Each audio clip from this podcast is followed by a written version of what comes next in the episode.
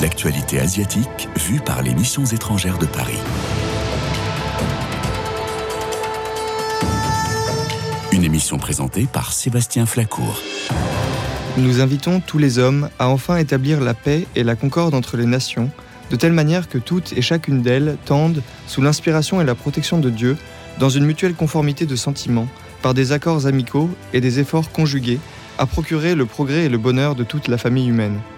Voilà ce que disait le pape Pie XII dans son premier message radio, en lendemain de son élection comme nouveau pontife, le 3 mars 1939, et qui nous résume bien, encore aujourd'hui, la diplomatie du Saint-Siège. Et c'est de cette diplomatie vaticane que nous allons parler aujourd'hui, en accueillant trois invités experts du sujet.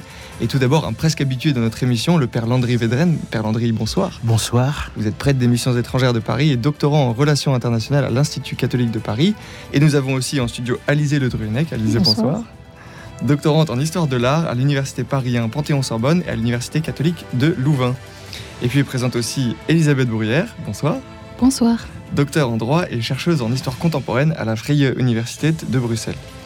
Nous sommes ravis de vous accueillir tous les trois sur Orient Extrême pour parler ensemble de la diplomatie vaticane et tout particulièrement du colloque que vous allez animer et dont je donne le titre Le Saint-Siège aux époques modernes et contemporaines, mission universelle, évangélisation et diplomatie pontificale. Une autre personne que vous connaissez bien est aussi avec nous, Louis Ducré. Vous venez nous présenter au début de chaque émission quelques nouvelles de l'Église en Asie, en prêtant votre voix à l'Agence d'information des missions étrangères de Paris. Et vous venez nous parler aujourd'hui des martyrs de l'Inde. Monseigneur Leopoldo Girelli, nonce apostolique en Inde, a annoncé le feu vert du Vatican afin de démarrer le processus de béatification des 35 martyrs catholiques du camp d'Amal. En août 2008, ce district du camp d'Amal, dans l'est de l'Inde, a subi les pires violences antichrétiennes de l'histoire moderne de l'Inde après le meurtre mystérieux du leader hindou Swami. Le meurtre a été immédiatement présenté comme un complot chrétien avec des appels à se venger. Des groupes extrémistes hindous, notamment l'organisation Sangh Parivar, la famille, ont ensuite déclaré le christianisme comme interdit à Kandamal et les chrétiens ont reçu l'ordre de, de se rassembler dans les temples afin de renoncer à leur foi dans le Christ. Parmi ceux qui ont refusé de renier leur foi, Certains ont été brûlés vifs, enterrés vivants, mutilés.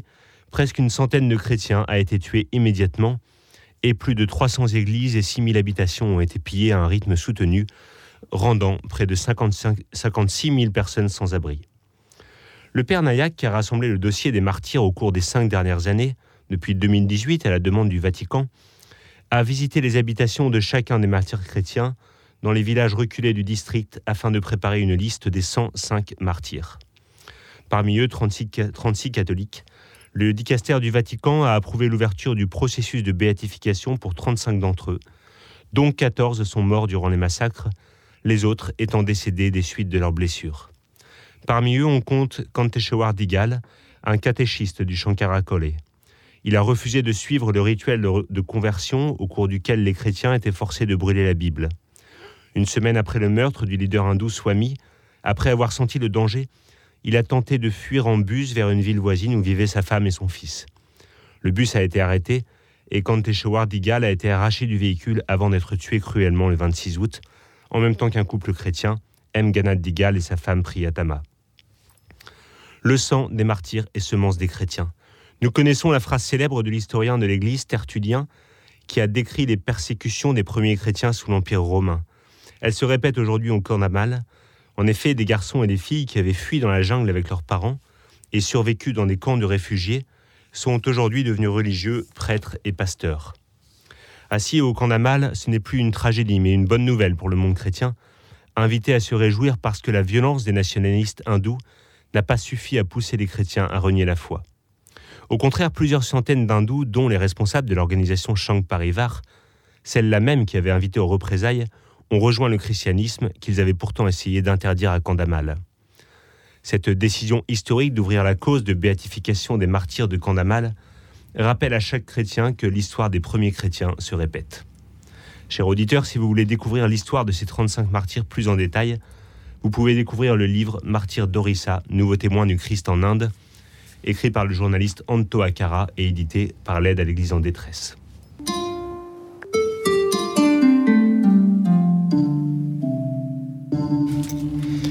Merci Louis, et nous retrouvons nos trois invités sur le plateau de Radio Notre-Dame, le père Landry Védren et mesdames Alizé Le et Elisabeth Bruyère. Écoutez, j'aimerais que nous puissions euh, vous présenter un peu plus à nos auditeurs qui auront le plaisir de pouvoir venir au colloque que vous organisez euh, tous les trois le samedi 9 décembre prochain au MEP. colloque euh, aura pour sujet la diplomatie du Vatican. Alors normalement on aurait dit honneur aux dames, mais comme on a un prêtre ici, comme dans toute bonne famille, on va commencer par le prêtre. Et Père Landry Védren, donc vous effectuez une thèse de doctorat en relations internationales à l'Institut catholique de Paris. Oui. Vous êtes membre du programme French Taiwan Studies Project à l'EHESS. Vous êtes aussi double lauréat de la bourse de l'école française de Rome et de la bourse de l'ambassade de la République de Chine-Taïwan près du Saint-Siège. C'est ça. Près le Saint-Siège. Est-ce que vous pouvez nous en dire un peu plus sur vos recherches? Je suis en effet doctorant à la faculté des sciences sociales, d'économie et de droit, la FACED, à l'Institut catholique de Paris, et je mène une thèse sous la direction du père Bernard Bourdin, dominicain, professeur de philosophie et d'histoire des idées politiques, en co-direction avec le professeur Emmanuel Linco, sinologue à l'ICP, et du professeur Laura Pettinaroli, directrice des époques modernes et contemporaines à l'école française de Rome. Ma thèse porte donc sur les relations diplomatiques entre le Saint-Siège et la République de Chine durant les pontificats des papes Pie XI et Pie XII. Pour mon étude, je m'appuie principalement sur les archives vaticanes nouvellement ouvertes à la consultation des chercheurs depuis mars 2020. Je m'intéresse à l'histoire de la République de Chine de la première moitié du XXe siècle et plus spécifiquement à l'histoire de ses relations avec le Saint-Siège. Mes domaines de recherche sont aussi euh, le gouvernement pontifical, le fonctionnement de la curie romaine, l'histoire des missions catholiques en Asie et bien sûr la diplomatie vaticane, son fonctionnement et son déploiement dans le monde, la gestion de l'universel par la papauté. Père Landry, vous venez de nous parler d'archives et d'archives vaticanes. Quelles ont été les archives que vous avez consultées pour vos travaux de recherche? J'ai ciblé plusieurs fonds d'archives pour cette recherche doctorale. Tout d'abord, j'ai consulté les archives du Vatican. Alors, quand on parle d'archives du Vatican, il y a entre autres les archives apostoliques du Vatican, qu'on appelait auparavant les archives secrètes du Vatican. J'ai consulté les archives de la secrétaire d'État et aussi celles du dicaster de l'évangélisation des propagandas fidei. De plus, pour bien mener et euh, cerner ce sujet, il m'a fallu consulter des archives diplomatiques nationales, celles de la République de Chine à Taipei, celles du Quai d'Orsay pour le protectorat français sur les missions catholiques en Chine, et celles des États-Unis pour l'influence des Américains dans le monde dans la période que j'étudie. Et à ce sujet, avez-vous consulté des archives de congrégations religieuses Oui, tout à fait. Euh, j'ai aussi consulté les, les, archives des missionnaires en Chine qui ont participé au rapprochement diplomatique entre le Saint-Siège et la République de Chine. J'ai principalement consulté tout d'abord les archives des MEP, les missions étrangères de Paris, hein, qui sont à l'IRFA, euh, l'Institut de recherche France-Asie au MEP, à la rue du Bac, les archives des pères Lazaris, rue de Sèvres, mais aussi celles du père Vincent Leb, lazariste, apôtre de la Chine, et dont les archives sont aux archives catholiques, l'ARCA, de l'Université catholique de Louvain. Enfin, j'ai aussi euh, consulté les archives de Don Célestin Xiang, Premier ministre de la République de Chine en 1912, devenu moine bénédictin près de Bruges, dont les archives sont au centre CADOC de l'université KU Leuven, sans oublier les archives jésuites à Rome et à Vanves. Alizé Udruenec, je me tourne vers vous à présent. Vous avez un CV des plus impressionnants. Vous êtes doctorante contractuelle en histoire de l'art à l'université Paris Panthéon-Sorbonne, en co-tutelle avec l'université catholique de Louvain. Vous êtes chercheur invité au euh, Leiden University Center for the Arts and Society. Vous êtes aussi attaché temporaire d'enseignement et de recherche à la Sorbonne en histoire de l'art. Vous êtes lauréate de plusieurs bourses prestigieuses, dont le prix Jeune chercheur de la Fondation des la bourse de recherche Pensée française contemporaine, la bourse Daniel Arras de l'Académie française de Rome et la bourse de recherche Stipendia Academia Belgica. Et Alizé, est-ce que vous pouvez nous expliquer euh, les thèmes de votre recherche doctorale?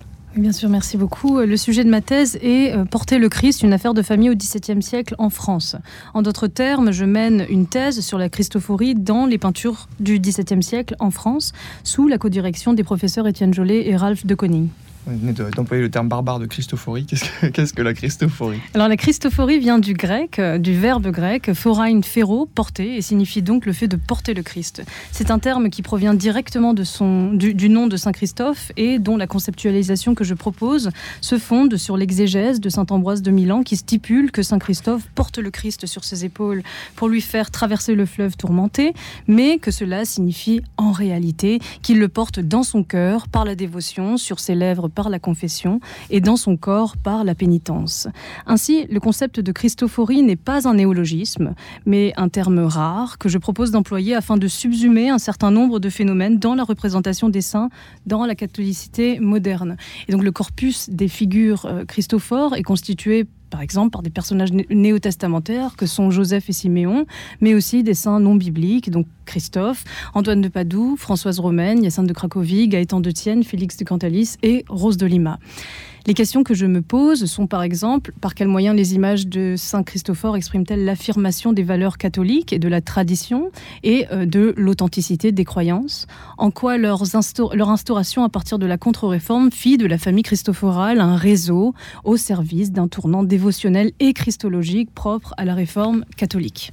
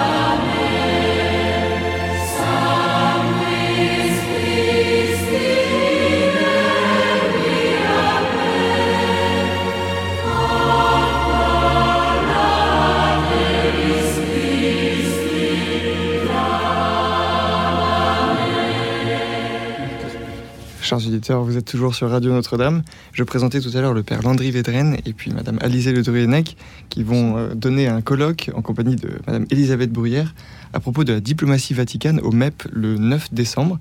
Et je voudrais euh, retourner euh, à la présentation de mes invités. Elisabeth Bruyère, on va dire que c'était le meilleur pour la fin. Permettez-moi de vous présenter brièvement. Vous êtes docteur en droit, vous êtes diplômé de l'Université de Gand en Belgique, chercheuse en histoire contemporaine à la Freie Université de Bruxelles. Vous avez mené une recherche postdoctorale à l'Academia Belgica à Rome, mais aussi avec le centre CADOC de l'université KU Leuven. Tout récemment, vous avez euh, récemment obtenu un master en droit canonique à l'université de KU Leuven. Vous êtes lauréate de la fondation Lambert d'Archis, qui est une institution liégeoise dont le siège est à Rome. Quels sont, euh, Madame Bruyère, vos thèmes de recherche actuellement? Je travaille actuellement sur l'implantation de l'Église en Afrique centrale durant la période coloniale, plus précisément au Congo belge, au Rwanda-Urundi.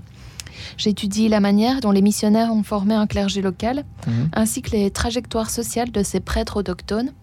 J'analyse dans les archives vaticaines les moyens d'action mis en place par le Saint-Siège pour contrôler et influer les activités missionnaires entre 1930 et 1960. Donc si je comprends bien, vous travaillez sur les archives des pontificats des papes Pie XI et Pie XII. Tout à fait. Euh, j'ai effectué euh, des recherches à Rome durant plusieurs années dans différents fonds d'archives euh, vaticaines que le père Védren vient de mentionner, les archives historiques de Propaganda Vitae et les archives apostoliques du Vatican, mais aussi les archives de la congrégation orientale et d'autres archives. Ces nouvelles archives permettent de combler un manque historiographique dans la recherche sur l'Église en Afrique durant la période coloniale. Et c'est intéressant comme sujet, mais pourquoi euh, étudier ces prêtres autochtones en particulier? Ma recherche ne part pas d'une interrogation initiale, c'est en effectuant des inventaires pour Kadok Kauleuven que j'ai découvert ce thème passionnant des prêtres congolais. À la lumière du nouveau corpus documentaire, il me semblait nécessaire de mettre au jour l'histoire de ces pionniers. Dans une colonie qui est très ségrégée, où noir et blanc ne partagent le plus souvent pas les mêmes espaces, les prêtres congolais, rwandais et burundais cohabitent avec les missionnaires européens. C'est une mixité assez inédite. Père Landry Védren, Alizé Le Drunec et Elisabeth Bruyère, vous organisez le 9 septembre prochain aux Missions étrangères de Paris pendant toute une journée un colloque international sur la diplomatie du Saint-Siège aux époques modernes et contemporaines. On peut se demander à juste raison pourquoi. Alors pourquoi On peut dire que euh, la diplomatie est un outil primordial pour euh, établir la concorde entre les nations et les peuples? En ce moment où il y a tant de conflits dans le monde, nous comprenons bien le rôle essentiel de la diplomatie.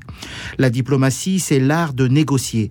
Dans son testament politique, le cardinal de Richelieu écrivait j'ose dire hardiment que négocier sans cesse, ouvertement ou secrètement, en tout lieu, est chose tout à fait nécessaire pour le bien des États. La diplomatie du Saint-Siège est quant à elle tout à fait particulière et se démarque des autres États. En effet, le Vatican ne poursuit pas tout à fait les mêmes buts que l'ensemble des pays dans le monde et ne se place pas de la même manière sur l'échiquier international en raison de son statut juridique, mais aussi de sa mission d'annonce de l'Évangile. Oui, nous voulons présenter au cours de ce colloque le fonctionnement de la diplomatie du Saint-Siège, son rôle au service de tous, son rôle de défense de la, paix, de la dignité, de la personne humaine, de la liberté religieuse, etc. La diplomatie vaticane est une diplomatie qui prend patience et qui passe par la médiation, par le dialogue et la négociation.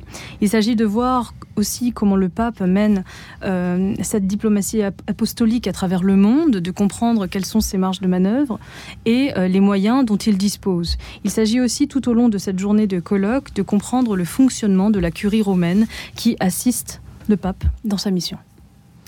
En effet, nous voulons apporter un éclairage sur les enjeux diplomatiques et missionnaires du gouvernement pontifical. Pour cela, nous avons choisi d'exposer les champs d'action de deux dicastères bien spécifiques de la curie romaine qui travaillent en symbiose, la secrétairerie d'État du Vatican et le dicaster de l'évangélisation appelé autrefois Congrégation des Propaganda Fide. Et nous voyons déjà qu'il y a un lien entre diplomatie, Vatican et mission, un lien entre le temporel et le spirituel. Ce sont bien les pouvoirs du pape, le pouvoir temporel comme chef d'État, celui de l'État de la Cité du Vatican, et le pouvoir spirituel comme chef de l'Église catholique. Donc ce colloque s'annonce très intéressant. Est-ce que, euh, Père Landry, vous pourriez nous, décrire un peu cette journée? Alors cette journée euh, euh, va se décliner en quatre panels et il y a d'abord le premier panel, la secrétaire d'État et le dicaster de l'évangélisation, acteurs de la diplomatie pontificale et de la mission universelle de l'Église. Nous voulons montrer les mécanismes de fonctionnement de ces deux dicastères, le travail propre de chacun, mais aussi leur travail en symbiose au service du pape. Autrement dit, nous verrons ensemble comment ces deux dicastères renseignent, assistent et conseillent le pape dans sa charge pétrinienne. Nous aurons l'honneur d'accueillir le docteur Johann X, qui est le directeur des archives de la Secrétaire d'État du Vatican, le père Flavio Bellumini, qui est le directeur des archives historiques des Propaganda Fide, le dicaster de l'évangélisation. Il nous parlera de la divisio orbis et le recours aux nonces par la propaganda au XVIIe et XVIIIe siècle. Il y aura aussi le professeur Claude Prudhomme de l'Université Lumière Lyon 2, bien connu pour la publication de sa thèse La stratégie missionnaire du Saint-Siège sous Léon XIII, et dont la conférence au colloque est intitulée Mission, diplomatie et géopolitique pontificale au XXe siècle. Elisabeth Bruyère et Alizé Le Druyenec, euh, quelles seront les problématiques des autres panels? Nous aurons ensuite euh, le panel numéro 2, le Saint-Siège et l'Occident, où nous étudierons ensemble des cas précis de relations diplomatiques du Saint-Siège avec des pays occidentaux.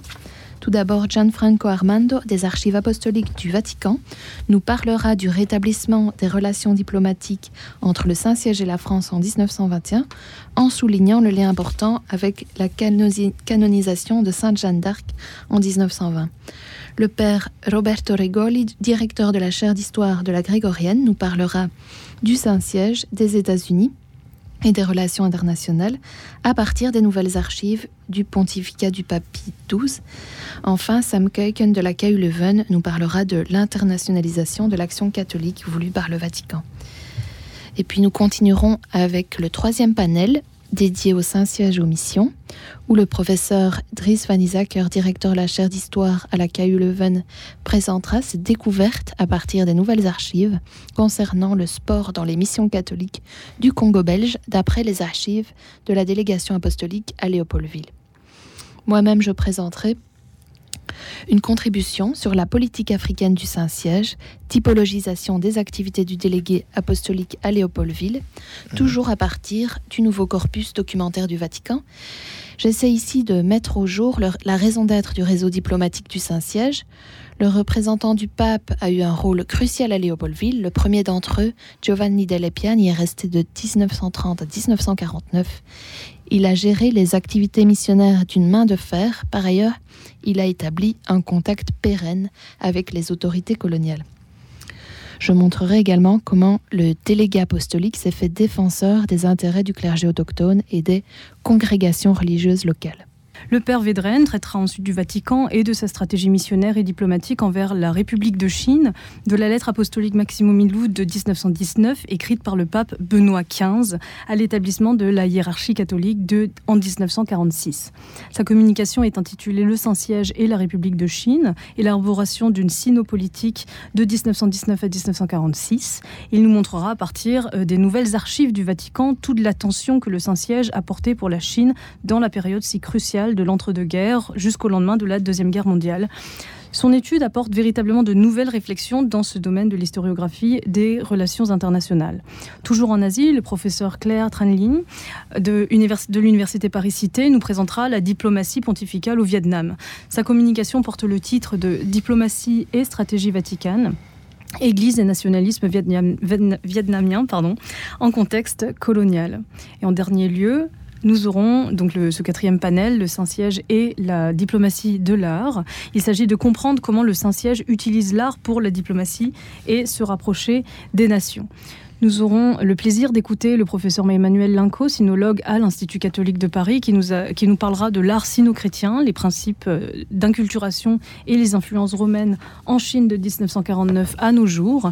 Et par ailleurs, je parlerai moi-même de la diplomatie sud-asiatique à Versailles à travers les notions de proskinèse et de surrection, à partir d'une étude de cas exceptionnel qui est un dessin préparatoire de Charles Lebrun, peintre à la cour du roi Louis XIV, représentant un événement majeur, la venue de l'ambassadeur du royaume de Siam, panne en 1686 et tout son cortège qui euh, fut le premier à être reçu à la Galerie des Glaces. Je décrirai au cours euh, donc de ce colloque du 9 décembre la manière dont Charles Lebrun a peint l'ambassadeur du royaume de Siam au pied de l'estrade où se trouve le trône du roi Soleil. donc parmi les questions que je peux me poser, euh, que je vais me poser, pardon, sont donc les euh, voilà que cela nous dit-il de la diplomatie siamoise et celle de la cour de Versailles? Les missions jésuites à l'étranger jouaient-elles aussi un rôle dans le changement paradigmatique de l'autre?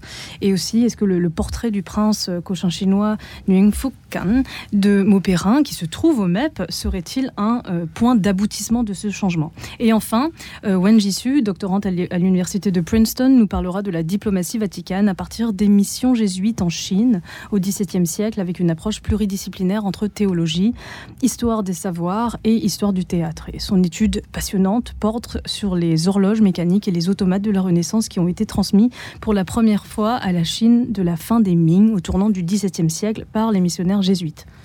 Père Landry ce colloque international s'annonce passionnant avec de très nombreux invités, euh, tous plus intéressants les uns que les autres. Est-ce que vous avez un mot pour euh, convaincre nos auditeurs et les encourager à venir? Oui, euh, je salue et j'invite les auditeurs d'Orient Extrême à, s'inscrire au colloque sur le site des missions étrangères de Paris, missionsétrangères.com. Je suis très heureux d'organiser ce colloque avec les deux brillantes chercheuses qui sont Alizé Ledruyenec et Elisabeth Bruyère. Ce sera une une journée intense et riche où nous vous présenterons un panorama de l'étendue de l'action diplomatique vaticane. Diplomatie qui est au service du bien commun universel. Nous verrons ensemble le rôle du Vatican sur la scène internationale, son influence et sa médiation. Les nouvelles archives du pontificat du pape Pie XII ont suscité de nombreux travaux qui offrent de nouveaux axes de recherche et une historiographie renouvelée. Ce nouveau corpus documentaire du fonds Pie XII, qui représente 16 millions de documents, a créé une véritable émulation non seulement chez les historiens, mais aussi auprès de chercheurs de diverses disciplines, offrant ainsi une meilleure compréhension et un nouveau regard sur cette diplomatie religieuse si particulière. Venez nombreux pour en apprendre plus sur la diplomatie du Saint-Siège et découvrir les nouveaux travaux effectués à partir des archives du pape Pie XII. Eh bien, chers auditeurs, ce colloque s'annonce véritablement passionnant. Merci à nos invités, Merci. Alizé Le Druenec et Elisabeth Bruyère, et au père euh, Landry Vedren, de vous être prêtés au jeu de la radio. Nous sommes très heureux de vous avoir accueillis tous les trois sur Orient Extrême. Je rappelle que le colloque aura lieu le samedi 9 décembre prochain, de 9h à 18h aux missions étrangères de Paris. Son titre le Saint-Siège aux époques modernes et contemporaines, mission universelle, évangélisation et diplomatie pontificale. Quant à moi, je vous retrouve la semaine prochaine pour un autre épisode d'Orient Extrême.